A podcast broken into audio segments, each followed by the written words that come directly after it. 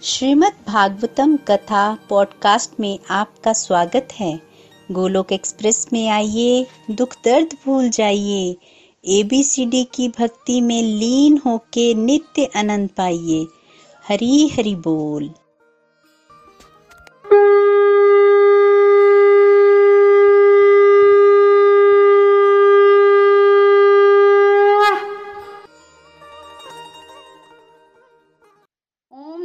भगवते वासुदेवाय, ओम नमो भगवते वासुदेवाय, ओम नमो भगवते वासुदेवाय। श्रीमद भागवतम की जय, गौर निताई की जय, श्री राधा श्यामचंद्र की जय। हरे कृष्णा हरे कृष्णा कृष्ण कृष्ण हरे हरे, हरे राम हरे राम राम राम हरे हरे। हरे कृष्णा हरे कृष्णा कृष्ण कृष्ण हरे हरे, हरे राम हरे राम राम राम हरे हरे। हरे कृष्णा हरे कृष्णा कृष्ण कृष्ण हरे हरे, हरे राम हरे राम राम राम हरे हरे। ना शस्त्र पर ना शास्त्र पर, न धन पर और ना ही किसी युक्ति पर, मेरा तो जीवन आश्रित है प्रभु केवल और केवल आपकी कृपा शक्ति पर। जय श्री राधे कृष्णा। सो हरि हरि बोल एवरीवन। आज हम कैंटो नंबर थ्री में प्रवेश करेंगे। Canto number three. तो कैंटो नंबर टू में हमने सृष्टि का वर्णन सुना। तो बेसिकली महाराज परीक्षित को श्राप लगा कि वो सातवें दिन मरने वाले हैं। जब उनको श्राप लगा तो उन्होंने अपने राज्य का त्याग किया। अपने राज्य का जो कार्यभार था वो अपने पुत्र को सौंपा और स्वयं वो घर से निकल गए और गंगा नदी के तट पर आए। नैमिषारण्य गंगा नदी के तट पर आए और उन्होंने आसन बिछाया और बोला कि मैं आज से सातवें दिन मरने वाला हूँ। जो व्यक्ति सातवें दिन मरने वाला है उसको क्या करना चाहिए? जो कोई मेरे इस प्रश्न का उत्तर दे वो इस आसन पर आके बैठ जाए। तभी वहां पर अचानक से शुकदेव गोस्वामी प्रकट हो गए और शुकदेव गोस्वामी ने आकर उस आसन पर बैठ गए।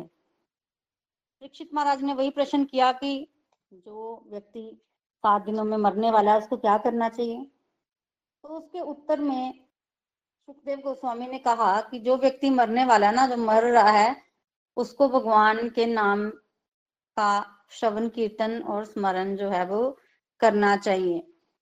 उसके पश्चात देखिए विषयक प्रश्न किए तो उसका उत्तर भी शुकदेव गोस्वामी ने दिया। और जो कथा शुकदेव गोस्वामी ने परीक्षित महाराज को सुनाई थी उसी कथा को आज सूत गोस्वामी जो है वो शौनक आदि ऋषि मुनियों को सुना रहे हैं, जो नैमिषारण्य में इकट्ठे हुए हैं एक हजार वर्षों के यज्ञ के लिए।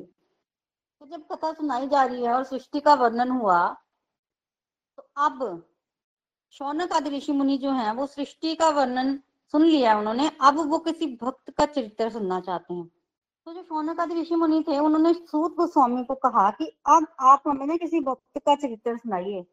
और जो फर्स्ट कैंटो में विदुर महाराज की बात हुई थी ना, तब हमने मेंशन भी किया था कि एक श्लोक में सूत गोस्वामी ने विदुर विदुर जी की बात की थी। उस एक श्लोक को याद रखा शौनक आदि ऋषि मुनियों ने और अब वो श्लोक निकाल के बोला कि आपने विदुर जी की बात की थी, आपने बताया था कि विदुर जी जो है वो मैत्रेय ऋषि के पास थे, वहां उनसे ज्ञान ले रहे थे और उसके बाद वो हस्तिनापुर आए थे अपने भाई धृतराष्ट्र को वहां से निकालने के लिए।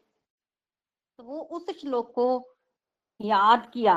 तो बेसिकली बड़े सारे प्रश्न किए कि कैसे विदुर जी ने मैत्रेय जी से प्रश्न किए, कैसे विदुर जी मैत्रेय जी के पास पहुंचे। आपने बोला कि विदुर जी ने मैत्रेय जी से ज्ञान लिया, कैसे पहुंचे कैसे। तो ये सारे बड़े सारे प्रश्न जो है वो सूत गोस्वामी से शौनक आदि ऋषि मुनियों ने किए। तब सूत गोस्वामी क्या बोलने लगे? सूत गोस्वामी कह रहे हैं कि जो प्रश्न आपने मेरे से किए हैं अभी सेम यही प्रश्न परीक्षित महाराज ने शुकदेव गोस्वामी से किए, सेम यही प्रश्न किए। तो जो उत्तर परीक्षित महाराज को शुकदेव गोस्वामी ने दिया वही उत्तर मैं आज आपको सुनाता हूँ। तो बेसिकली मैंने पहले भी मेंशन किया था कि संवाद में संवाद में संवाद है। तो पहले शुकदेव गोस्वामी और परीक्षित महाराज का संवाद चल रहा है, दूसरे नंबर पे सूत गोस्वामी और शौनक आदि ऋषि मुनियों का संवाद चल रहा है।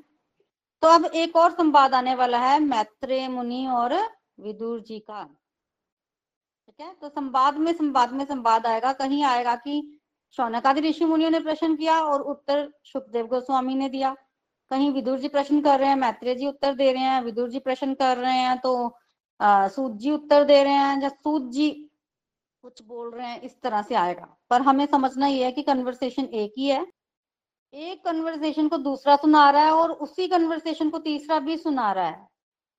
तो हमें इस तरह से कंफ्यूज नहीं होना है, एक ही कथा है, संवाद में संवाद में संवाद है। तो जो विदुर जी पूछ रहे हैं, जो शौनक आदि ऋषि मुनि पूछ रहे हैं, जो परीक्षित महाराज पूछ रहे हैं, वो एक ही बात है। और जो उत्तर मिल रहा है शुकदेव गोस्वामी से, मैत्रेय ऋषि से, सूत गोस्वामी से, वो एक ही संवाद है। तो इस तरह से प्रश्न उत्तर की फॉर्म में चलेगा। तो शुकदेव गोस्वामी से परीक्षित महाराज ने यही प्रश्न पूछा था कि इतने इतना बड़ा राज्य था हस्तिनापुर का, और उस राज्य में सुख समृद्धि से रह रहे विदुर जी कैसे अपना घर छोड़कर वन को चले गए, और कैसे उनकी भेंट मैत्रेय ऋषि से हुई, क्यों वो अपना घर छोड़कर चले गए, इस तरह से प्रश्न पूछा। और कहाँ मिले, बेसिकली सारे प्रश्न विदुर जी और मैत्रेय ऋषि से संबंधित पूछ लिए। ये भी पूछा कि विदुर जी ने घर का त्याग क्यों किया, क्या उपदेश प्राप्त किया, क्या सुनाया उन्होंने, बताइए। तो उसके उत्तर में शुकदेव गोस्वामी कह रहे हैं कि हुआ ये कि बात उस समय की है जब पांडवों को वनवास दे दिया गया था। कथा देखिए महाभारत से आप सब जानते हैं कि धृतराष्ट्र, पांडु और विदुर जी ये तीन भाई थे, ठीक है। धृतराष्ट्र और पांडु जो है ये इनकी माताएं जो है वो राजपुत्रियां थी, और जो विदुर जी की माता थी वो एक शूद्र दासी थी, दासी। तो वो दासी पुत्र थे। तो राजा जो है वो धृतराष्ट्र को बनना था, क्योंकि वो बड़े थे, पर क्योंकि अंधे थे वो, इसलिए राजा जो है पांडु को बना दिया गया। और रूल ये होता है कि राजा का बड़ा पुत्र ही राजा बनता है। तो युधिष्ठिर सबसे बड़े थे, तो कायदे से तो उनको राज्य मिलना चाहिए था, और गुणों में भी वो बड़े थे, धर्म भी उनके पक्ष में था और प्रजा भी उनके पक्ष में थी। तो युधिष्ठिर का राज्याभिषेक होगा ये निश्चित था, और उनको युवराज पद भी मिल गया था। पर दुर्योधन और धृतराष्ट्र ये नहीं चाहते थे, तो उन्होंने पांडवों को मरवाने की बड़ी कोशिश की, लाक्षागृह में उनको जलाने की कोशिश की, वहां वो बच गए। इनफैक्ट वहां तो उनके साथ कुंती भी थी, कुंती महारानी उनकी माता, तो उनको भी मारने की कोशिश की गई। और दुर्योधन के मन में तो इतना जहर था कि बचपन में भीम को जहर भी दिया गया ताकि वो मर जाए, पर वो बच गया। तो बेसिकली भगवान श्री कृष्ण पांडवों की हमेशा रक्षा करते थे। और जब पांडवों को अपना स्वतंत्र राज्य भी मिल गया और उनकी जो समृद्धि थी वो इधर उधर फैल गई, तब द्यूत क्रीड़ा में हरा कर पांडवों से सारी संपत्ति छीन कर उनको वनवास भेज दिया गया। और फिर जब पांडव वनवास से लौटे तब उनको वो अपना राज्य मांगने आए। तब जब राज्य मांगने आए तब धृतराष्ट्र उनको राज्य नहीं देना चाहता था, तो उसने संजय को भेज के ना एक मैसेज संजय को दिया और भेज दिया पांडवों के पास। और वो मैसेज था कि जहाँ हो वहीं रहो, वापिस आने की जरूरत नहीं है, कोई राज्य नहीं मिलेगा। तो इस तरह का कोई मैसेज था, वो अच्छा मैसेज नहीं था। और वो मैसेज भेजने के बाद ना धृतराष्ट्र को अच्छा नहीं लग रहा था, तो धृतराष्ट्र ने विदुर जी को बुलाया। विदुर जी जो थे वो हमेशा अच्छी सलाह देते थे धृतराष्ट्र को, तो भाई भी थे। तो उन्होंने क्या किया, विदुर जी को बुलाया और विदुर जी से पूछा। तब विदुर जी ने बड़े कड़वे शब्दों में बोला। क्यों?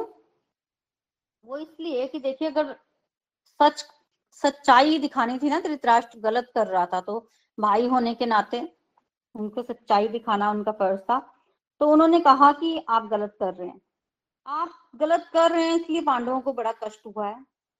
उनके कष्टों को जो उन्होंने भोग लिया है दूर तो नहीं किया जा सकता, पर आप ऐसा कीजिए ना, पांडवों को बुलाकर उनका राज्य उनको वापस दीजिए। नहीं दोगे तो क्या होगा? क्या आपको जरा सा भी डर नहीं लगता? भीम को देखिए, पांडव इतने शक्तिशाली हैं, जरा सा डर नहीं है आपके मन में कि अगर वो युद्ध करने आए तो क्या होगा आपका और आपके घर का? दुर्योधन को आपने क्या समझाया? वो तो मूर्तिमान पाप है। दुर्योधन को अच्छा नहीं मानते थे विदुर जी, उन्होंने बोला कि वो तो ठीक नहीं कर रहा है, वो तो धर्म है। और ऊपर से भगवान कृष्ण को बंदी बनाने की भी कोशिश की गई, दुर्योधन ने की थी ना, तो वो तो दुर्बुद्धि है, उसका तो क्या ही करना, क्या ही कहना। अगर आपने वंश का कल्याण चाहते हो तो दुर्योधन का तो त्याग करना ही पड़ेगा। और ये सारी बातें दुर्योधन ने दुर्योधन को पता चली और दुर्योधन तो बड़ा क्रोधित हुआ क्रोधित हुआ और क्रोधित होकर दुर्योधन ने विदुर जी का अपमान किया धृतराष्ट्र के सामने। विदुर जी को दासी पुत्र कहा, जैसा कि मैं पहले ही बता चुकी हूँ कि वो शूद्र जाति में पैदा हुए थे। उनके पिता थे वेदव्यास जी, पर माता जो थी वो दासी थी, तो दासी पुत्र कहा। और दुर्योधन ने कहा कि दासी पुत्र को यहाँ किसने बुलाया है? ये जिस थाली में खाता है उसी में छेद करता है। हमारी तरफ से ये है तो जरूर, पर ये पांडवों का साथ दे रहा है और इसको बाहर फेंक दो, राजमहल से बाहर फेंक दो। तो निकाल दिया एक तरह से। और ये भी बोला गया कि यहाँ से कुछ ना लेके जाए, सिर्फ अपनी सांस लेके जाए, सांसें दे दो और बाकी कुछ नहीं देना, इसको निकाल दो। तो इस तरह से एक तरह से निकाल दिया, पर धृतराष्ट्र ने कुछ नहीं बोला। और उसके जो वचन थे ना दुर्योधन के, वो बड़े कटु वचन थे। जब ये सब सुना ना विदुर जी ने, तो विदुर जी ने क्या किया, देखा कि ये भगवान की माया है। उनको उस समय भगवान की माया के दर्शन हुए। माया के दर्शन हुए, उन्होंने भगवान की शरण ग्रहण की। बेसिकली जो विदुर जी थे वो आसक्त नहीं थे, कोई ये जो राजपाट था ना इससे इतने आसक्त नहीं थे। वो तो साधु स्वभाव के थे और उनके लिए ये सब त्यागना कोई बड़ी बात नहीं थी। और वो भगवान के भक्त थे और वो भक्ति ही करना चाहते थे। तो उस समय क्या हुआ, एकदम मतलब विदुर जी को क्लिक किया। उन्होंने भगवान के माया के दर्शन किए और प्रशंसा भी की कि माया ने, दुखी होने की जगह क्या देखा, अपना लाभ देखा कि माया ने तो आज मुझे इतना अच्छा मौका दिया। इस दुर्योधन की बुद्धि भ्रष्ट हुई और आज मुझे आजादी मिल गई। तो उन्होंने जरा नहीं सोचा, उनको अपना फायदा देखा, उसी समय चले गए। और मन ही मन दुर्योधन का धन्यवाद भी किया कि अच्छा हुआ।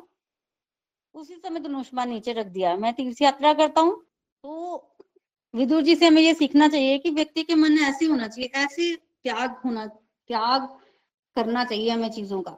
ये तभी हो सकता है जब हमने मन से पहले ही त्याग किया हो, अटैचमेंट ना बनाई हो। तो विदुर जी बिल्कुल अटैच नहीं थे और एकदम जैसे ही उन्होंने ऐसे बोला, उन्होंने धनुष बाण रखा और छत्तीस वर्षों के लिए वो निकल गए। कहाँ? यात्रा करने के लिए, तीर्थ यात्रा करने के लिए। और अपने साथ कुछ भी नहीं लेके गए, कुछ नहीं, कपड़े तक उन्होंने छोड़ दिए थे। वो साधु के कपड़ों में गए थे, मतलब राशि वस्त्र तक त्याग दिए थे ताकि कोई उनको पहचान ना पाए। तीर्थ यात्रा करने के लिए चले गए। देखिए, वो डायरेक्टली द्वारका भी जा सकते थे भगवान के पास। अगर वो डायरेक्टली भगवान के पास चले जाते तो शायद भगवान के साथ कुछ दिन रह पाते, क्योंकि जब तक वो वहां पहुंचे तब तक तो भगवान जो है वो धरती को छोड़कर जा चुके थे। आगे हम पढ़ेंगे। तो पर विदुर जी सीधे भगवान के पास नहीं गए। क्यों? क्योंकि उनको ऐसा लगता था कि इतने दिन वो दुर्योधन के संग में रहे, धृतराष्ट्र के संग में रहे, संग त्याग तो कर आए हैं, पर अभी वो उतने पवित्र नहीं है। तो उनको पहले तीर्थ यात्रा करनी चाहिए, फिर उनको भगवान का संग करना चाहिए। पहले स्वयं को शुद्ध करें वो, क्योंकि वो पाप का संग कर रहे थे। तो देखिए, विदुर जैसे महात्मा भी ऐसा सोचते हैं। तो फिर हम किस खेत की मूली हैं? हमें यहाँ समझना चाहिए कि हम लोग, भगवान प्योर है और हम लोग उतने प्योर नहीं है। तो पहले हमें अपनी इंद्रियों को पवित्र करना है, तभी हम भगवान का संग जो है वो प्राप्त कर पाएंगे। लर्निंग लेनी है, सत्वगुण बढ़ाना है अपना। तो विदुर जी जो है वो तीर्थ यात्रा करने गए और बहुत सारी उन्होंने जगहों पर तीर्थ यात्रा की। और जैसे अयोध्या गए, वो मथुरा गए, की यात्रा आरम्भ की। कोई उनको पहचान नहीं पाया। फिर एक दिन रास्ते में विदुर जी को यदुवंश के विनाश का समाचार मिला कि यदुवंश का नाश हो चुका है। और जब उनको ये समाचार मिला तो दुखी हुए, पर फिर भी तीर्थ यात्रा करते रहे। फिर वो सौवीर देश, मत्स्य देश, इस तरह से निकलते हुए निकलते हुए एक दिन वो यमुना नदी के तट पर पहुंचे और उनको कौन मिले? उद्धव जी। तो बेसिकली विदुर जी का मिलन उद्धव जी से हुआ। ये जो विदुर और उद्धव जी का संवाद है, ये थर्ड कैंटो में चार अध्यायों तक चलता है, चार अध्यायों तक। तो पहले में पहले अध्याय में विदुर जी उद्धव जी से मिलते हैं, दूसरे अध्याय और उद्धव जी भगवान कृष्ण की लीलाओं का स्मरण करते हैं। कौन सी लीलाएं? जो भगवान श्री कृष्ण ने वृंदावन में की। तीसरे अध्याय में फिर उद्धव जी भगवान कृष्ण की लीलाओं की का स्मरण करते हैं। कौन सी लीलाएं? जो वृंदावन के बाहर भगवान ने की। और ऐसा क्यों ऐसा क्यों उद्धव जी स्मरण कर रहे हैं? भगवान धरती को छोड़कर जा चुके हैं और उद्धव जी शोक में हैं, विदुर जी शोक में हैं। और जब दो प्योर डिवोटी मिलते हैं तो भगवान की कथा ही करते हैं, तो भगवान को इससे ज्यादा याद किया जा रहा है। आपने वैसे भी जीवन में देखा होगा कि कोई हीरो हीरोइन है, उसकी बड़ी सारी अच्छी फेमस मूवीज हैं, तो उनका इतना नाम नहीं लिया जाता। कभी मूवी आती है तो हम टीवी में देख लेते हैं, पर जब कोई उनका समाचार मिलता है कि उनको कुछ हो गया है या वो हॉस्पिटल में एडमिट है, तो कैसे सब लोग उनको याद करते हैं। तो जब कोई कुछ होता है तो ज्यादा याद किया जाता ना।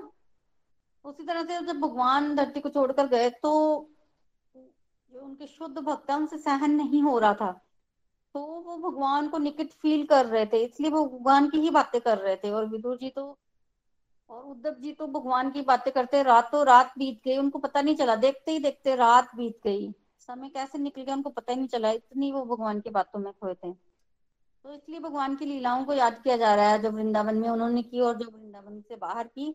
और उसके बाद उद्धव जी ने ही गाइड किया विदुर जी को कि आप ना कहाँ जाएं, आप मैत्रेय ऋषि के पास जाएं जो कि हरिद्वार में हैं। तो उन्होंने फिर भेजा उनको, विदुर जी को मैत्रेय ऋषि के पास।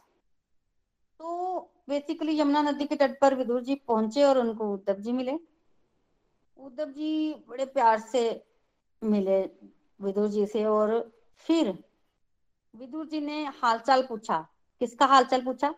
भगवान श्री कृष्ण का, बलराम जी का, यदुओं का, पांडव कैसे हैं, कुंती देवी कैसी है, सबका हाल पूछा। धृतराष्ट्र का नहीं पूछा। कारण कारण ये है कि जब व्यक्ति व्यक्ति में आगे बढ़ जाता है तो वो स्वार्थी हो जाता है। मतलब हम जब किसी से मिलते हैं ना तो बात करते हैं तो हमें क्या लालच होता है, भगवान की बात कर लेते हैं, भगवान के भक्तों के बारे में पूछ लेते हैं, फालतू की बातें नहीं करते हैं। तो जो दुनियादारी का बंदा होगा उसके बारे में हम बात नहीं करेंगे, क्योंकि पता है उसकी बात करेंगे तो दुनियादारी निकल के आएगी, तो उसकी बात क्यों करनी।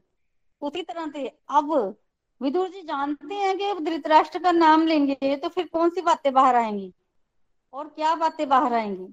कहीं ना कहीं विदुर जी को ये आइडिया तो था ही ना कि कौरवों की तरफ भगवान नहीं है, पांडवों की तरफ भगवान है, और भगवान ही जीतेंगे, तो कौरवों का तो विनाश ही होगा। ये सब पता है विदुर जी को, आइडिया है कहीं ना कहीं, इसलिए वो पूछ ही नहीं रहे कि उसके बारे में मैं क्या पूछूं, उसके तो कुल का नाश ही हो गया होगा। तो ऐसा समाचार क्यों सुनना, विदुर मिले हैं तो क्यों ना भगवान और भगवान के भक्तों की बात की जाए। तो वो सब बातें पूछ रहे थे। और फिर एक बात और, यदुवंश का विनाश हो गया, ये ज्ञान तो उद्धव जी विदुर जी को पहले ही है, पर फिर भी प्रवास क्षेत्र गए थे विदुर जी, वहां उनको ये ज्ञान हो गया था। फिर भी वो विदुर विदुर जी जो हैं वो उद्धव जी से मुंह से सुनना चाहते हैं। क्यों? क्योंकि एक तो विदुर जी को गहरा धक्का लगा था, वो भी भगवान के विछोड़े को सहन नहीं कर पा रहे थे, और दूसरा वो भक्त के मुंह से सुनना चाहते थे। भक्त बोलेगा तो भगवान की महिमाओं का वर्णन करेगा, और वो सुनना चाहते थे। भक्त हमेशा भगवान की कथा कहना और सुनना ही चाहते हैं, तो इसलिए उन्होंने वो प्रश्न किया उद्धव जी को, क्योंकि उद्धव जी की क्या पोजीशन है विदुर जी उसको समझते हैं। एक प्रेमी ही दूसरे प्रेमी को जान और समझ सकता है, तो उद्धव जी की पोजीशन को समझते थे विदुर जी, इसलिए उन्होंने उद्धव जी से ये प्रश्न जो है वो किया। और उद्धव जी ने जब सुना तो वो तो पहले ही भगवान चले गए हैं, इस दुख में दुखी थे, भगवान को एकदम याद करने लगे, रोने लगे, बोल भी ना सके, मुंह से एक शब्द नहीं निकला, बुरी हालात। और विदुर जी चुप हैं क्योंकि वो देख रहे हैं, वो तो ऑलरेडी समझते थे कि उद्धव जी की स्थिति क्या है। वो जानते थे कि उद्धव जी जब छोटे थे तो पांच वर्ष की अवस्था के थे, तब से उससे भी पहले से वो खेल खेल में भी भगवान की पूजा करते थे। छोटे थे, खेल रहे हैं, भगवान की पूजा कर रहे हैं, खेल में तो भगवान को सजा रहे हैं। माँ बोल रही है नाश्ता कर लो, पर उद्धव भी नाश्ता करने को नहीं आ रहे। क्यों? क्योंकि शरीर की शुद्धि नहीं है। भूख लगेगी तो खाना खाएंगे, और जब वो भगवान की सेवा में बिजी हैं तो वो क्यों खाना खाएंगे। तो इस तरह से उनकी तब भी वही स्थिति थी बचपन में उद्धव जी की। तो वो भगवान के शुद्ध भक्त हैं। तो अब वो भगवान के बारे में सुनकर और दुखी हो गए।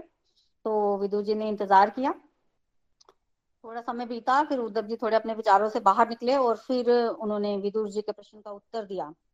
क्या उत्तर दे रहे हैं? श्री कृष्ण रूपी सूर्य इस संसार से अब अस्त हो चुका है। तो उन्होंने भगवान श्री कृष्ण को सूर्य की उपमा दी, और अस्त हो चुका है मतलब धरती को छोड़कर जा चुके हैं। अब आप क्या यादवों के बारे में और बाकियों के बारे में क्या पूछोगे, पूछ रहे हो। भगवान चले गए तो बाकी सबका भाग्य भी उनके साथ ही चला गया। ये यादव लोग तो कितने भाग्यशाली थे कि भगवान के कुल में पैदा हुए, पर वो उसका फायदा नहीं उठा सके। अपने आप को भगवान का संबंधी मानते थे, पर भगवान को कभी भगवान नहीं मान पाए। उद्धव जी शोक कर रहे हैं कि उन्होंने शिशुपाल का एग्जाम्पल दिया कि राष्ट्रीय यज्ञ में शिशुपाल भी भगवान को जो है वो गालियां निकाल रहा था, एक तरह से बुरे शब्द बोल रहा था, जिससे भगवान ने उनको मार दिया। तो इस तरह से पहले उद्धव जी बात कर रहे हैं। तो उद्धव जी अगर यादवों को या शिशुपाल के बारे में ऐसे बात कर रहे हैं तो उससे विदुर जी ने ये नहीं सोचा कि उद्धव जी जो है वो कैसी बातें कर रहे हैं या भटक गए हैं। नहीं नहीं, ऐसा नहीं है। बेसिकली वो भगवान के विरह में व्यथित थे ना, इसलिए ऐसे अटपूट पटांग बातें कर रहे थे। और इस तरह की बातें कहकर वो क्या कहना चाहते थे, वो ये कहना चाहते थे कि भगवान कितने दयालु हैं। यादवों ने उनको कभी भगवान नहीं माना, शिशुपाल ने उनको भगवान नहीं माना, कितना कुछ बोला, फिर भी सबने देखा शिशुपाल के शरीर से जो ज्योति निकली वो भगवान में लीन हुई। तो उद्धव जी का मतलब ये था कि भगवान जो है वो अपने शत्रुओं को भी कैसी गति देते हैं। वो बता रहे थे भगवान कितने दयालु हैं। वो ये बता रहे थे कि महाभारत युद्ध में इतने लोग मर गए, जिसमें पांडव जीते, कौरव हारे, सारे कौरव मर गए, धृतराष्ट्र अकेला रह गया, और पांडव में से अब युधिष्ठिर को राज्य मिल गया। सभी लोग बोलते इतने लोग मर गए, पर सब मरे नहीं है, सब तर गए हैं। जिसने भी भगवान को देखकर अपना शरीर त्याग किया है वो सारे, उनका सबका कल्याण हो गया। तो बेसिकली उद्धव जी ये बताना चाहते हैं, विरह में है ना वो। और जब ये समाचार विदुर जी को मिला तो विदुर जी बड़े दुखी हुए, क्योंकि भगवान धरती को छोड़कर चले गए ये तो उनको पता था, और ये भी कहीं ना कहीं उनको अंदाजा था कि धृतराष्ट्र और उसके पुत्रों का क्या हुआ होगा। पर अब एकदम से सुना तो उनको फिर धक्का लगा बहुत सारा, क्योंकि जहाँ आप इतने वर्षों रहते हो, जिससे इतना प्यार करते हो, वहां अटैचमेंट थोड़ी बहुत तो होती है। तो विदुर जी को बुरा लगा थोड़ा सुनकर, पर जो भगवान की इच्छा। तो विदुर जी चुप रहे और उद्धव जी बोलते जा रहे हैं। तो उटपटांग बातें कर रहे हैं उद्धव जी, पर उन उनका मतलब यही है कि भगवान बड़े दयालु कृपालु हैं कि महाभारत युद्ध में जितने लोग मरे उन उनको भगवान का धाम जो है वो प्राप्त हुआ, उनको भी मतलब वो मटेरियल वर्ल्ड में दोबारा नहीं आएंगे, अच्छी गति प्राप्त हुई।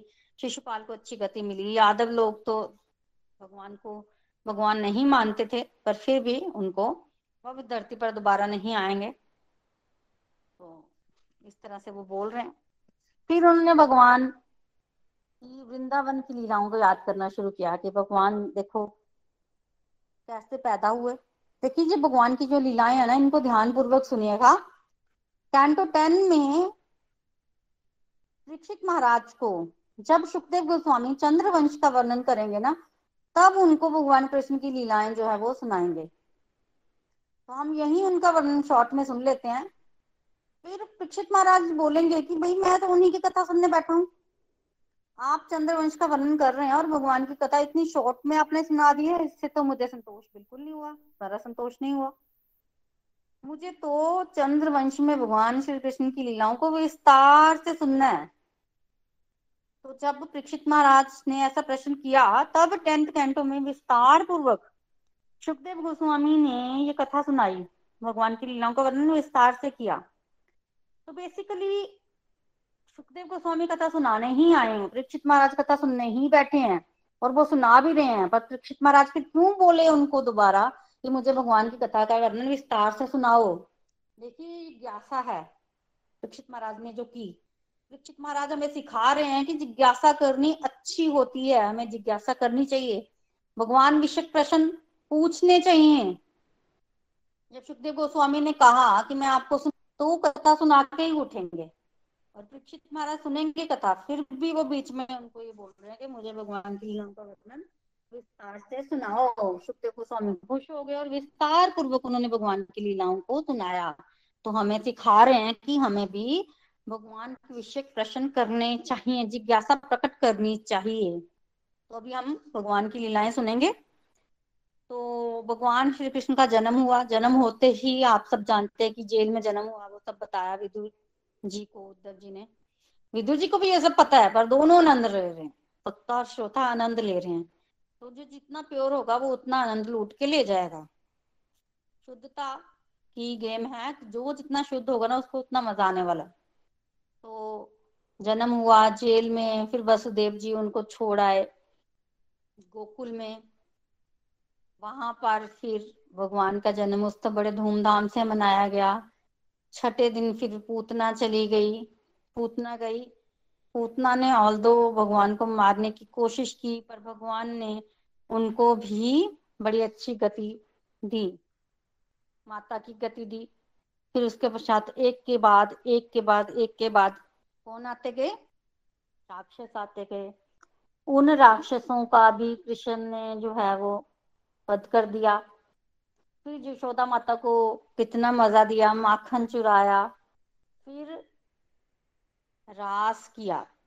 तो अल्टीमेटली बेसिकली भगवान श्री कृष्ण ने जो अंतिम लीला की ना, वो रास ही थी। मेन लास्ट लीला थी रास। तो रास के पश्चात वो मथुरा चले गए थे। तो रास तक की लीलाओं का वर्णन एक अध्याय में सारी की सारी उद्धव जी ने की। फिर उनको क्रूर जी लेने आए और भगवान जो है वो मथुरा आ गए। मथुरा में आके भगवान कृष्ण तथा बलराम ने कंस का वध किया। फिर उग्रसेन जी को राज्य दिया। फिर भगवान ने विवाह किया, रुक्मिणी जी का हरण किया, द्वारिका चले गए। फिर भगवान के सोलह हजार एक सौ आठ विवाह हुए और युधिष्ठिर महाराज द्वारा अश्वमेध यज्ञ कराया, भगवान ने महाभारत का युद्ध करवाया। और फिर पृथ्वी का भार हल्का करने आए थे, वो हल्का किया। उसको करने के बाद फिर अब यादवों यादव भी पृथ्वी का भार बन चुके थे। बेसिकली पृथ्वी का भार तो हल्का हो गया, पर भगवान का जो वंश था ना उसमें पता कितने यादव थे? सोलह हजार एक सौ आठ रानियां, प्रत्येक रानी से दस दस पुत्र और एक एक पुत्री, और उनके आगे विवाह हो गए, उनसे भी दस दस पुत्र हो गए। तो बहुत बड़ा वंश बन गया था। तो भगवान को ये दिख रहा था कि कल को ये यादव ही धरती पर बहुत बन जाएंगे, तो मुझे इनका भी क्या करना है, इनका भी सफाया करना है। अगर समाज में समाज कल्याण चाहिए तो इनके पास इतनी पावर है, इनका भी सफाया करना चाहिए। तो बेसिकली हम कपड़े धोते हैं ना, जैसे गंदा कपड़ा है तो कैसे धोते हैं? कपड़े को साबुन लगाते हैं, साबुन से कपड़ा धोते हैं, और उसके बाद जब कपड़ा साफ हो जाता है तो कपड़ा तो साफ हुआ, साथ ही साथ साबुन को भी निकाल दिया। साबुन को रखते तो नहीं है। उसी तरह से भगवान ने जब धरती को साफ करना था, धरती पर पाप बहुत बढ़ गया था, तो भगवान यादवों को लेके आए और उनके मदद से उन्होंने धरती को क्या किया, असुरों से विहीन किया, धरती का भार उतारा और बाद में यादवों को भी साथ ही ले गए। तो साथ ही ले गए तो धरती का जो है वो भार हल्का किया, यादवों को भी वापिस ले गए। और उसके बाद अब युधिष्ठिर महाराज इस पृथ्वी पर सम्राट हैं और कृष्ण जो थे, द्वारिका जो थी वो उनके अधीन थी। तो कृष्ण ने सहमति से युधिष्ठिर महाराज का आधिपत्य स्वीकार किया था। और अब वो इतने सालों गृहस्थ की भूमिका निभाने के बाद इस धरती को छोड़कर जा रहे जा चुके हैं। तो जब वो इस धरती को छोड़कर जा रहे थे तो मैं उस समय उन्हीं के पास था। उन्होंने मुझे बोला कि तुम द्वारिका छोड़कर बद्रिका बद्रिकाश्रम चले जाओ। वहां पर आप सब जानते हैं कि बद्रिकाश्रम में नर नारायण ऋषि ने तपस्या की थी। वहां जाओ, वहां पर भक्तों के संग में रहो, लोगों को ज्ञान दो, मैं तुम्हें ज्ञान दूंगा भी। तो जब भगवान धरती पर धरती को छोड़कर जा रहे थे ना, उस समय उद्धव जी को भगवान ने ज्ञान दिया था। उसी समय वहां पर मैत्रेय ऋषि भी आ गए थे और वो ज्ञान जो है वो मैत्रेय ऋषि ने भी ग्रहण कर लिया था। और उद्धव जी बता रहे हैं विदुर जी को कि उस समय भगवान बड़े सुंदर दिख रहे थे। पूरे भगवान के रूप का वर्णन किया, भगवान के शरीर के चिन्हों का वर्णन कर रहे हैं। भगवान के रेशमी पीले रंग के भगवान बैठे थे, वृक्ष के नीचे, और बता रहे हैं कि उनका दाहिना पैर उनकी बाई जंगा पर टिका था, तो इस तरह से भगवान बैठे थे। तो मैत्रेय ऋषि भी आगे, ज्ञान जो मैत्रेय ऋषि को भी मिल गया। दोनों ध्यान से भगवान की बातें सुन रहे थे। भगवान ने जाते जाते ज्ञान दिया, क्यों दिया? ताकि भगवान के जाने के बाद उद्धव उस ज्ञान को बांट सके। तो बेसिकली उद्धव जी पहले तो बड़ा दुखी हुए कि भगवान उनको छोड़कर जा रहे हैं। उद्धव जी तो बोल रहे थे मैं भी साथ जाऊंगा, पर भगवान मना कर रहे थे। भगवान सब रूप इस धरती पर रोगे, मैं चला जाऊंगा तो कलयुग आ जाएगा, तुम रहो यहाँ, लोगों को मेरे बारे में बताओ, मेरा ज्ञान दो, मैं तुम्हें दे जा रहा हूँ ज्ञान। तो उद्धव जी को भगवान ऐसा बोल रहे थे, पर उद्धव जी डर रहे हैं कि माया का कोई भरोसा थोड़ी, आप साथ हो तो माया आती नहीं पास, पर माया में लिप्त हो गया। फिर तब भगवान ने उद्धव जी को ये वरदान दिया कि मैं तुम्हें ये वरदान देता हूँ कि माया तुम्हें लिप्त नहीं करेगी, और ये तुम्हारा इस संसार में अंतिम ही जन्म होगा। जब तुम इस धरती को छोड़कर जाओगे तो तुम मेरे धाम ही आओगे, तुम इस धरती पर दोबारा नहीं आओगे। तो इस तरह से भगवान से आशीर्वाद प्राप्त किया। तो उद्धव वैसे मान गए, क्योंकि क्यों मान गए? क्योंकि भगवान ऐसा चाहते थे। तो हमें ये समझना है कि भगवान की इच्छा जो है उसको पूरा करना हमारे लिए अति आवश्यक है, चाहे उसके लिए हमें भगवान का ही त्याग क्यों ना करना पड़े। ये बहुत बड़ी उपलब्धि है अगर कोई ऐसा करता है तो। तो भगवान की इच्छा को पूरी करने के लिए भगवान का भी त्याग किया उद्धव जी ने, ये बहुत बड़ी उपलब्धि है। हमें कोशिश करनी है बेस्ट पॉसिबल तरीके से कि कैसे जो भगवान कहते हैं उनकी आज्ञा का पालन जो है वो हम करें। तो इस तरह से भगवान धरती को छोड़कर गए। उस समय भगवान ने विदुर जी को याद किया। जब विदुर जी ने ये सुना कि भगवान जब धरती को छोड़कर जा रहे थे और भगवान मुझे याद कर रहे थे, तब तो विदुर जी रोने लग पड़े, और विदुर जी अपने आप को रोक नहीं पाए, कंट्रोल नहीं कर पाए। तो उनको मतलब अंदर से भाव भी बोर हो रहे थे कि भगवान ने जाते समय मुझे याद किया, मुझे याद किया भगवान ने, और मेरे लिए ज्ञान भी रखवाया। भगवान ने बोला कि ज्ञान विदुर जी को भी देना। कौन सा ज्ञान दिया भगवान ने उद्धव जी और मैत्रेय जी को? जो आरंभ में ब्रह्मा जी को दिया था। हमने सेकंड कैंटो में सुना भगवान ने ब्रह्मा जी को ज्ञान दिया था, सेम ज्ञान दिया। पहले तो विदुर जी वहां विभोर हो गए, और फिर बाद में उद्धव जी से कहने लगे कि वो ज्ञान जो भगवान ने दिया वो मुझे भी दीजिए, आप दीजिए ना, दिया मेरे लिए रखवाया, अब मुझे दो, मुझे दीजिए। तब उद्धव जी कहते हैं कि मैं आपको ज्ञान नहीं दूंगा, देखिए भगवान ने मुझे बद्रिकाश्रम जाने के लिए कहा था, पर मैं ऐसा हूं ना कि यहाँ मैं यमुना के किनारे यहाँ वृंदावन में ही घूमी जा रहा हूँ, भगवान का जो विरह बार बार मुझे यहाँ वृंदावन में रोक रहा है, बाहर नहीं जाने दे रहा है। तो मैं जा रहा हूँ, मैं जाऊंगा जरूर, रास्ते में हूँ, पर मैं आपको ज्ञान नहीं दूंगा। आप ना ऐसे कीजिए, वृंदावन से हरिद्वार ज्यादा दूर नहीं है, हरिद्वार में मैत्रेय ऋषि हैं, आप उनके पास जाकर ज्ञान ग्रहण कीजिए। तो बेसिकली उनको मैत्रेय जी के पास भेज दिया उद्धव जी ने कि उन्होंने भी ज्ञान सुना है और आपको वही देंगे। उसका कारण है, उसका कारण ये है कि उद्धव जी बड़े छोटे हैं और विदुर जी बड़े हैं। तो अगर कोई छोटा बड़े को ज्ञान दे, बेसिकली वो नहीं चाहते थे कि वो गुरु बने विदुर जी, क्योंकि पोजीशन जो है विदुर जी की बड़ी है, और मैत्रेय जी और विदुर जी तो हम उम्र हैं, तो उनको इसलिए उन्होंने वहां भेजा कि आप उन्हीं से ज्ञान लीजिए। और सेम ज्ञान उन्होंने भी सुना है, जो मैंने सुना वो उन्होंने भी सुना है। तो इसलिए उद्धव जी ने मैत्रेय ऋषि के पास जो है वो विदुर जी को भेज दिया, और विदुर जी जो है वो गए गए वहां पर मैत्रेय ऋषि के पास, और वहां उन्होंने जाके क्या बात की उसका वर्णन हम कल सुनेंगे, आने वाले सत्संग में सुनेंगे। तो बेसिकली उद्धव जी ने विदुर जी को गाइड किया, और उस समय जो है वो विदुर जी और उद्धव जी बातें करते रहे, और विदुर जी और उद्धव जी ने जब बातें कर ली, पूरी रात बीत गई। तो फिर सुबह सुबह जो है वो रोते हुए उद्धव जी ने बद्रिकाश्रम की ओर प्रस्थान किया, और विदुर जी वहीं रहे यमुना के किनारे, तीन चार दिन वहां रहे, और फिर उन्होंने भी हरिद्वार में मैत्रेय ऋषि स्थान किया, और कुछ ही दिनों में वो मैत्रेय ऋषि के पास जो है वो पहुंच गए। Hare Krishna Hare Krishna Krishna Krishna Hare Hare, Hare Ram Hare Ram Ram Ram Hare Hare. Busy so the body free as the soul, Hari Hari बोल हरि हरि बोल। तो हरि हरि बोल एवरीवन। आज के लिए मेरी तरफ से इतना ही, बाकी का वर्णन हम कल सुनेंगे। अब हम चलते हैं रिव्यू सेक्शन की तरफ। सबसे पहले हमारे साथ नीलम जी हैं। हरि हरि बोल हरी हरी बोल जी, जय श्री कृष्णा। बड़े मैं नीलम हाजिर पठानकोट से। बहुत ही प्यारा सत्संग जी आपके श्रीमुख से सुना और भी बढ़िया लगा। सृष्टि का वर्णन पिछले सत्संग में हमने सुना, और आज हमने भगत के चरित्र को सुना, कैसे भगत भगवान के दर्शन करने के लिए लालायित रहते हैं। अब कह रहे हैं परीक्षित जी महाराज शुकदेव जी से कि अब भगत के चरित्र का वर्णन करो।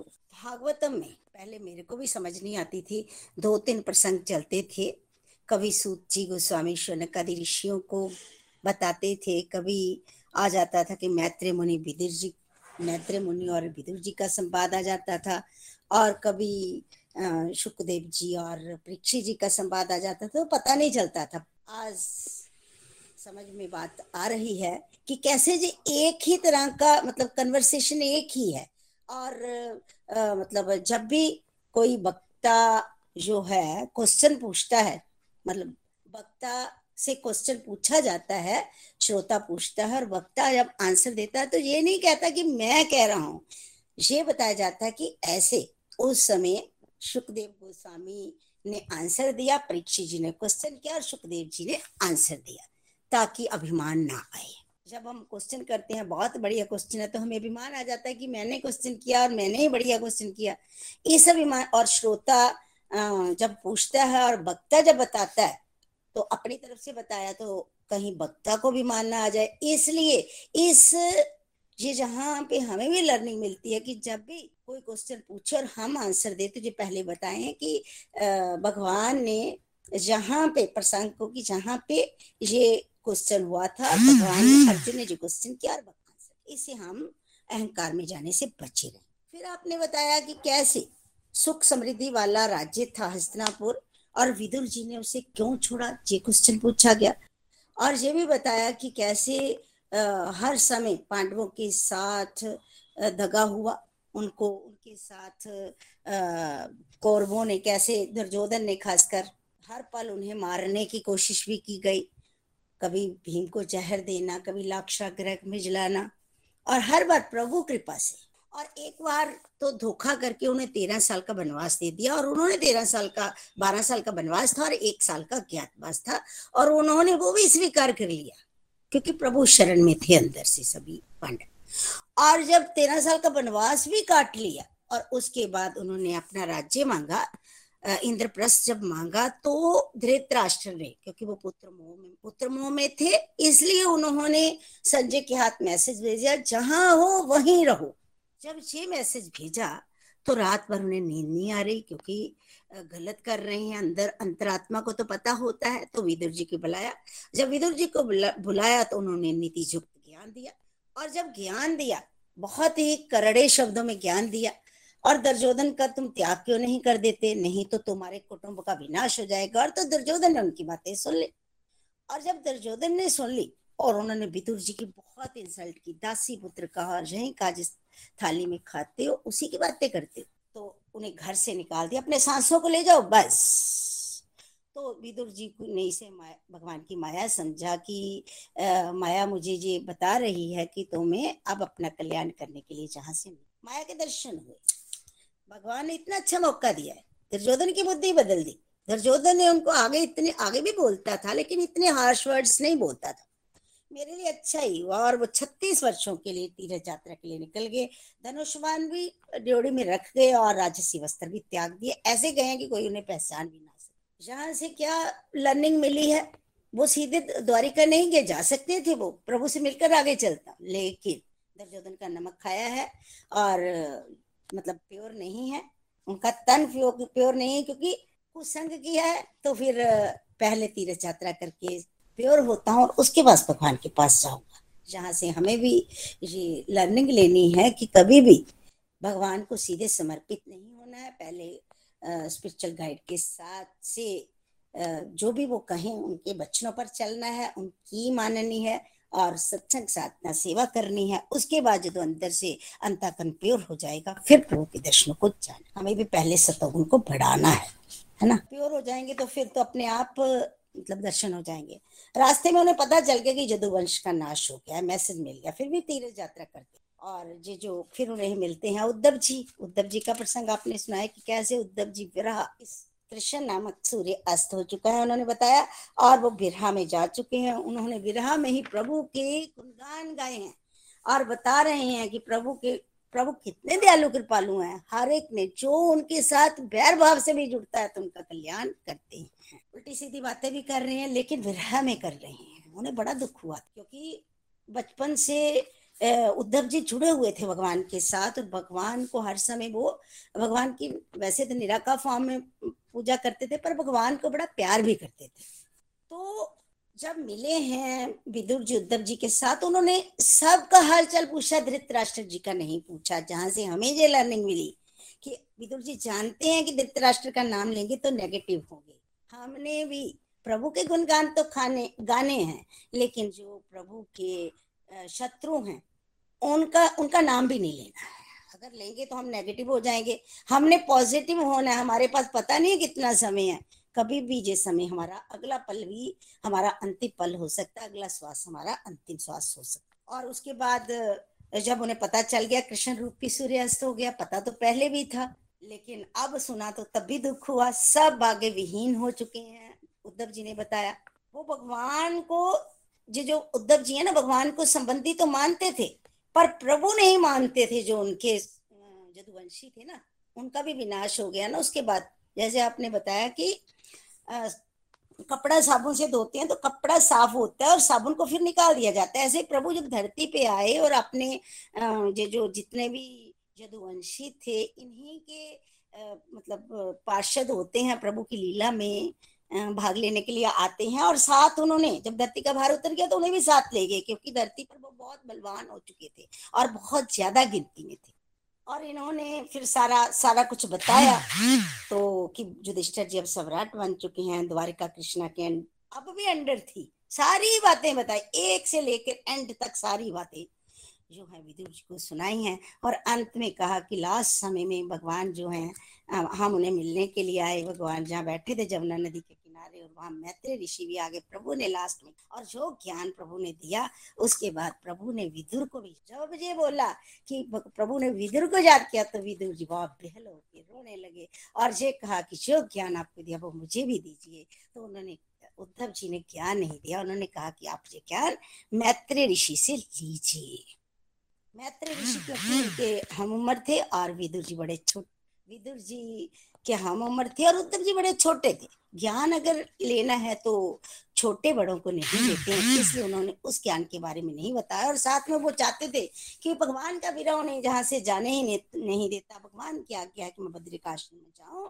और वो तब रात भगवान की बातें करते करते गुजर गई। सुबह वो बद्रिकाश्रम की तरफ उन्होंने प्रस्थान किया और ये जो विदुर जी हैं वो जो वहीं रहे और तीन चार दिन वहां रहने के बाद वो हरिद्वार में मैत्रेय ऋषि के पास चले गए ताकि वहां से उस ज्ञान को वो ले सके। देखिए जहाँ पे एक बड़ी लर्निंग जो आपने बताई वो मुझे बड़ी अच्छी लगी कि भगवान इच्छा ही भगवान की इच्छा ही सर्वोपरि है।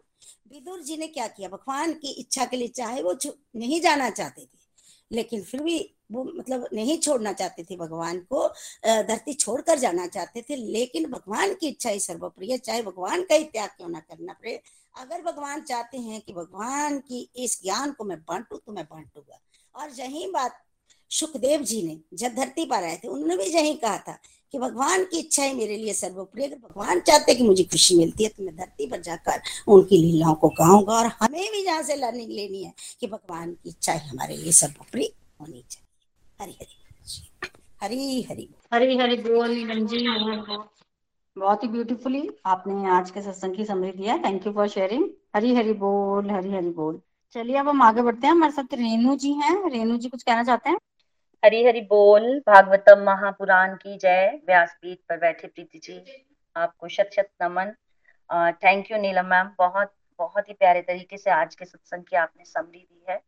मैं भी क्विकली कुछ पॉइंट्स पर अपनी लर्निंग्स शेयर करना चाहूंगी कि जैसे हमने तृतीय स्कंद में एक भक्त के चरित्र के बारे में उनकी बातें, उद्धव जी की बातें आज सुनी है, समझी है।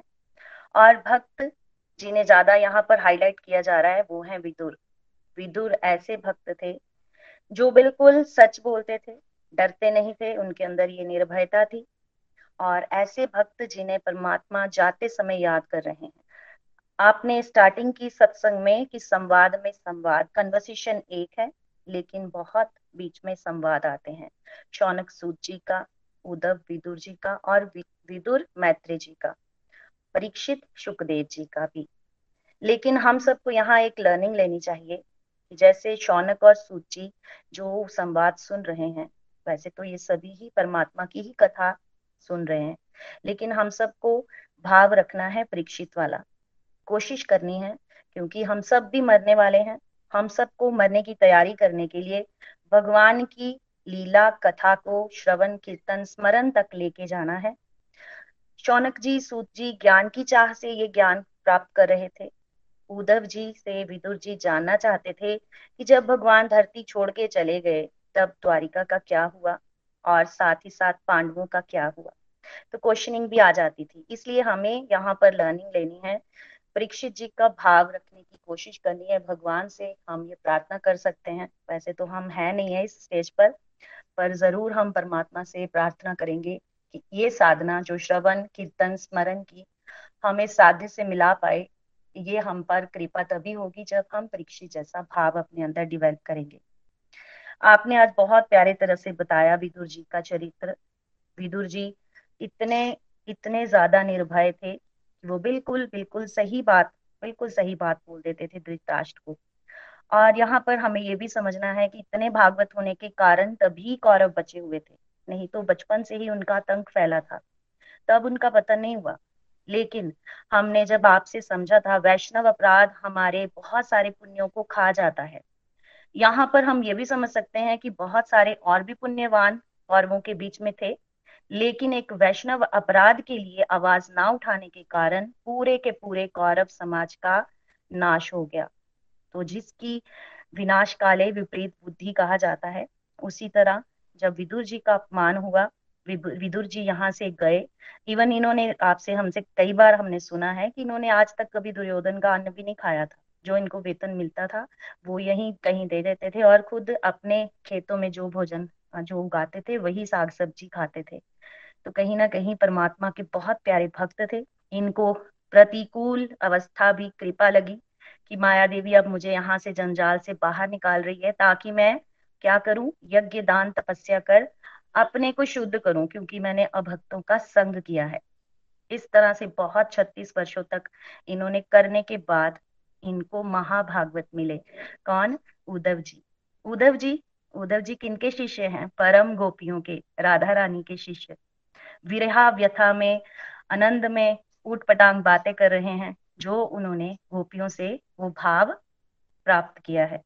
और परमात्मा ने भी इन्हीं को चुना कि आपने ये बातें किसको बतानी है, विदुर जी को। मैत्रेय के पास जो ज्ञान रखा गया है वहां तक आपको पहुंचाना है। बहुत प्यारा आपने यहाँ पर हमें यह भी बताया कि विदुर जी ने सबका हालचाल पूछा, लेकिन धृतराष्ट्र का नहीं पूछा। लर्निंग है कि भक्त दुनियादारी की बातों में बिल्कुल नहीं पड़ता। साथ ही साथ हमने उद्धव जी के माध्यम से पूरी की पूरी कृष्ण लीला सुनी, बड़े ही शॉर्ट तरीके में। तो ये लीला का पर्पस क्या है? क्योंकि भक्तों के पास और कोई बातें होती ही नहीं है, भगवान का रूप गुण लीला इसी के वर्णन में ही वो खोए रहते हैं। और इससे क्या होता है, इससे ये भी बताया जाता है कि भगवान जब इस धरा पर थे तो वो कितने कृपालु, उनके सामने कोई भी किस भाव से भी आया, चाहे वैर भाव से कोई पापी आ रहे हैं या कोई उनसे द्वेष करने वाले आ रहे हैं, कोई भी मरा नहीं है, वो तरा ही तरा है। शॉर्ट में ये भगवान की कथा सुनाने का पर्पस ये था, क्योंकि ये प्लान पहले से ही सेट था। शुकदेव जी परीक्षित जी को सुनाएंगे विस्तार पूर्वक, और वही कलयुग में हम सब जीवों के लिए हम भी वहां से भाव प्राप्त कर सकते हैं। हम पर भगवान की कृपा रहे, हमारे गुरुओं की कृपा रहे। हमने भी पूर्व जन्मों में कुछ ना कुछ डिवाइन अकाउंट जरूर हमारा रहा होगा कि हमें घर बैठे बिठाए भगवान की इतनी डीपर बातों को समझने का सुनने का मौका मिल रहा है। बस हमें इस चीज का मान नहीं करना, ईश्वर की कृपा का हर समय गुणगान करते हुए नित्य निरंतर आगे बढ़ते रहना है। एक चीज मैंने आज फील की प्रीति जी, जैसे आप हमेशा कहते हो इस कथा को कानों के माध्यम से देखो। जब आप बात कर रहे थे कि भगवान जब अपनी पूरी की पूरी लीला को समेट रहे थे, खेल खेल में उन्होंने लीला बनाई, यदुवंश तक का भी उन्होंने संहार करा, पूरा अपने में समेटा लास्ट में तो। और वो कहाँ थे? पीपल के वृक्ष के नीचे एक पाँव के ऊपर पाँव चढ़ाकर बैठे हुए थे। और किसको बातें सुना रहे थे? उद्धव जी को। द्वारिकाधीश की यात्रा के दौरान सोमनाथ के पास वेरावल क्षेत्र में भगवान का बहुत सुंदर विरह विग्रह है। वो एकदम से मेरी आंखों के सामने आ गया कानों के माध्यम से। सच में जब कोई भक्त चरित्र सुनाता है, भगवान की कथा सुनाता है, तो वो आनंद जरूर फील होता है। उद्धव ने भगवान की इच्छा को सर्वोपरि माना। क्यों? क्योंकि अगर भगवान चाहते हैं कि हमसे विरहा विरहा में, तड़प में वो प्रेम को फील करो, तो उसे एक्सेप्ट करना चाहिए। ये इन्होंने कहाँ से सीखा? ये इन्होंने गोपियों से सीखा। गोपियां इनकी गुरु थी, इसीलिए इन्होंने इस उपलब्धि को सर्वोपरि माना। आज हमने जब आपसे गौरांग कथा भी सुनी थी, तब विष्णु प्रिया से भी भगवान यही चाहते थे कि तुम यहीं रहो और मैं अब कहाँ जा रहा हूँ? प्रचार के लिए। तुम घर में बैठकर साधना करो, प्रचार करो और मेरा साथ दो इस प्रचार प्रसार को बढ़ाने के लिए। तो भगवान के जो भक्त होते हैं, उनके बिल्कुल क्लोज एसोसिएट होते हैं, वो भगवान की हर बात में उनका साथ देते हैं। भगवान ने उद्धव जी को बद्रिकाश्रम में ही क्यों भेजा? क्योंकि कलयुग में भी भगवान आज भी नर नारायण के रूप में वहां तपस्या कर रहे हैं और उद्धव जी वहां का पूरा पूजा पाठ करते हैं। आज भी इन्होंने विदुर जी को वो सारा का सारा ज्ञान नहीं दिया। एक कारण ये भी है कि इन एज में छोटे थे, लेकिन साथ ही इन्होंने ये भी चीज को ध्यान रखा कि भगवान ने मैसेज डिलीवर किया है कि मैत्रेय ही उनको ज्ञान देंगे। हरिद्वार के पास तुम कहाँ जाओ? तुम बद्रिकाश्रम जाओ। तो भगवान के प्लान में ही हम सबको भी एग्री करना चाहिए और धीरे धीरे हमें भी बढ़ते रहना चाहिए। वही बात आ जाती है, भगवान का प्लान सेट है। अगर थोड़ा बहुत कोई यश, कोई उपलब्धि आपको प्राप्त हो भी रही है, तो वो भगवान के ही चरणों में समर्पित करते रहो और आगे बढ़ते रहो। Thank you so much Preeti ji, बहुत आनंदमयी कथा। थैंक यू एक बार फिर से मुझे वेरावल पहुंचाने के लिए। हरी हरि बोल, हरी हरि बोल, हरी हरि बोल, हरी हरि बोल, हरी हरि बोल। तो रेणु जी, बहुत ही सुंदर आपने लर्निंग्स हमारे साथ शेयर की हैं, बहुत सुंदर आपके भाव और जो स्थान का आपने वर्णन किया। अभी भगवान की कृपा से हमें भी द्वारका जाने का मौका मिल रहा है, तो हम भी जाकर इस स्थान पर दर्शन जरूर करके आएंगे।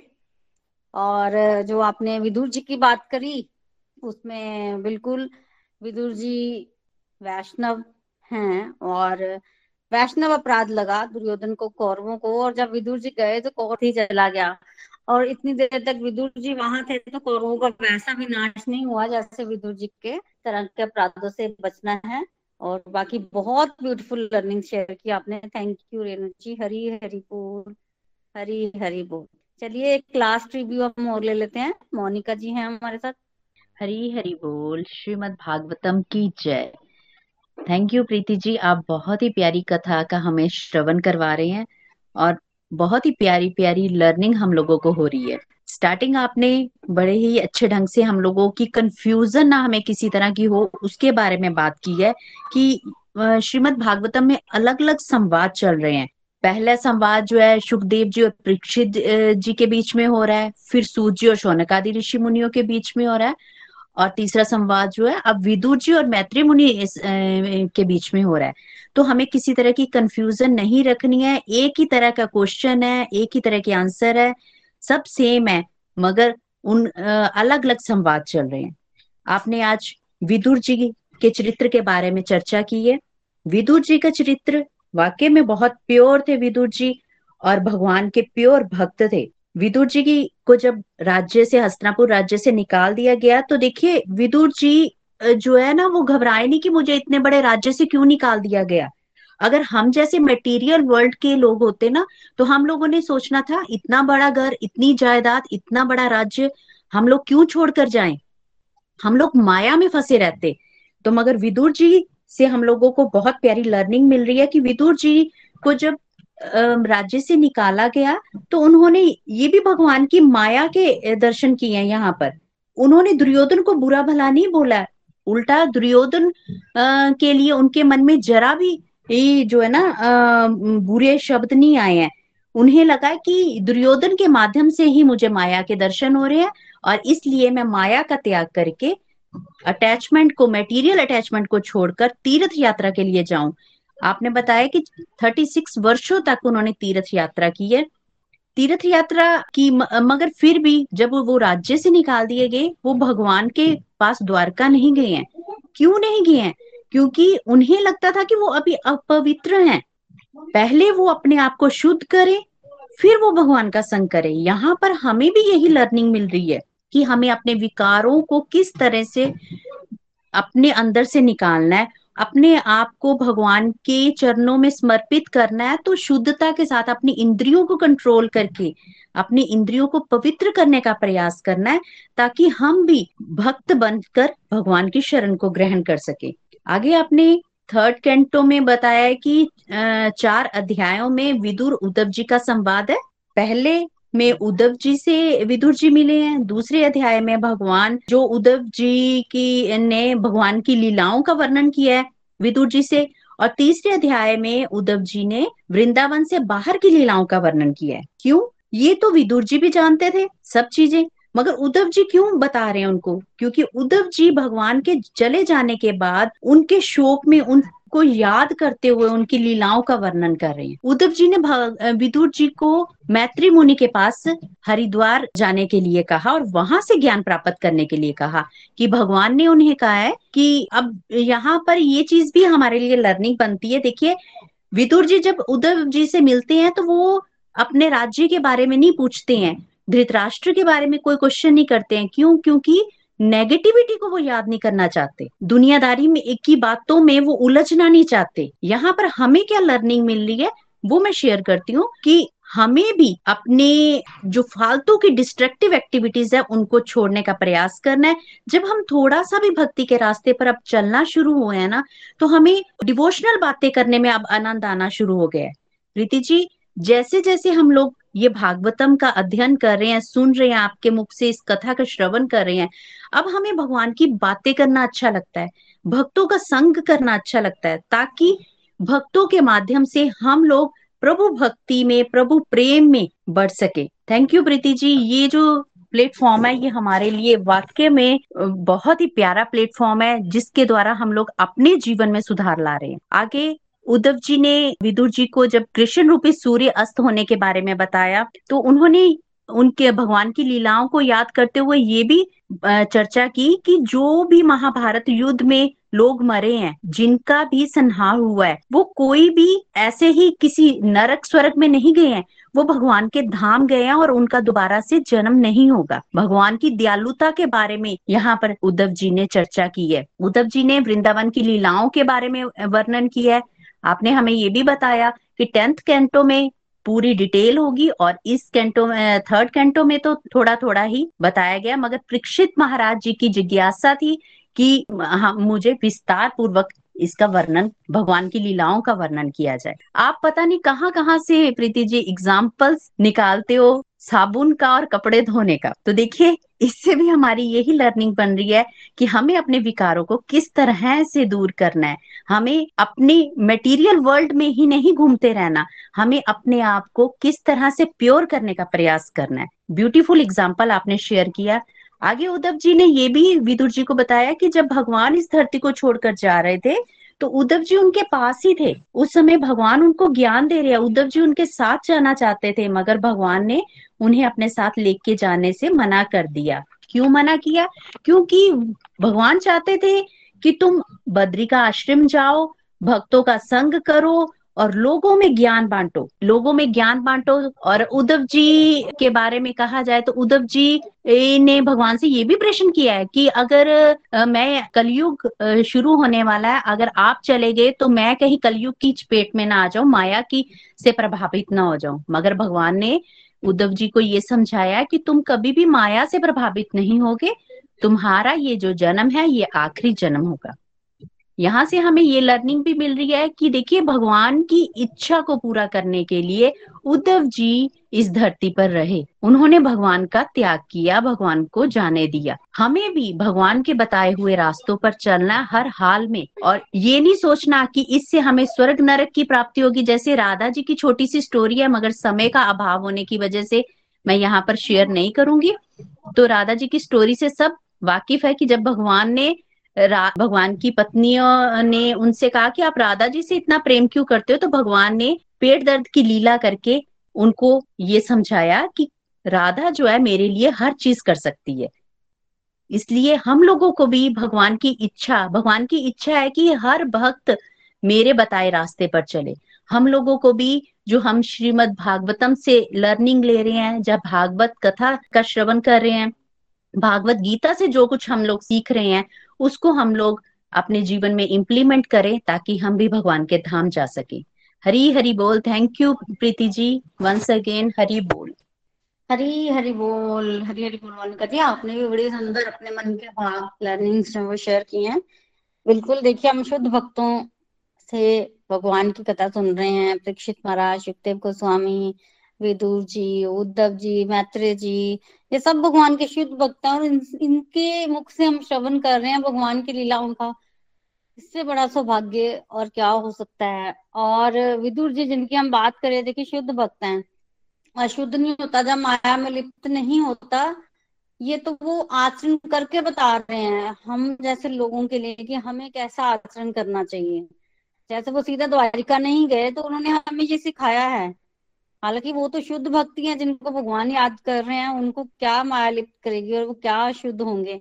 शुद्ध भक्त अपने आचरण से सिखाते हैं। हमें भी कोशिश करनी है, हम कोशिश कर सकते हैं। हमें अभी बहुत ज्यादा हमारे अंदर अशुद्धियां हैं कि हम भी भगवान के शुद्ध भक्त बने। प्रेयर्स कीजिए और अपने आचरण पर वर्क कीजिए। हरि हरि बोल, हरि हरि बोल। Thank you very much, Hari बोल। आज के सत्संग को हम कंक्लूड करते हैं आरती के साथ। श्री भागवत भगवान की है आरती, पापियों को पाप से है तारती। श्री भागवत भगवान की है आरती, पापियों को पाप से है तारती। ये अमर ग्रंथ, ये मुक्ति पंथ, ये पंचम वेद निराला, नव ज्योति जगाने वाला।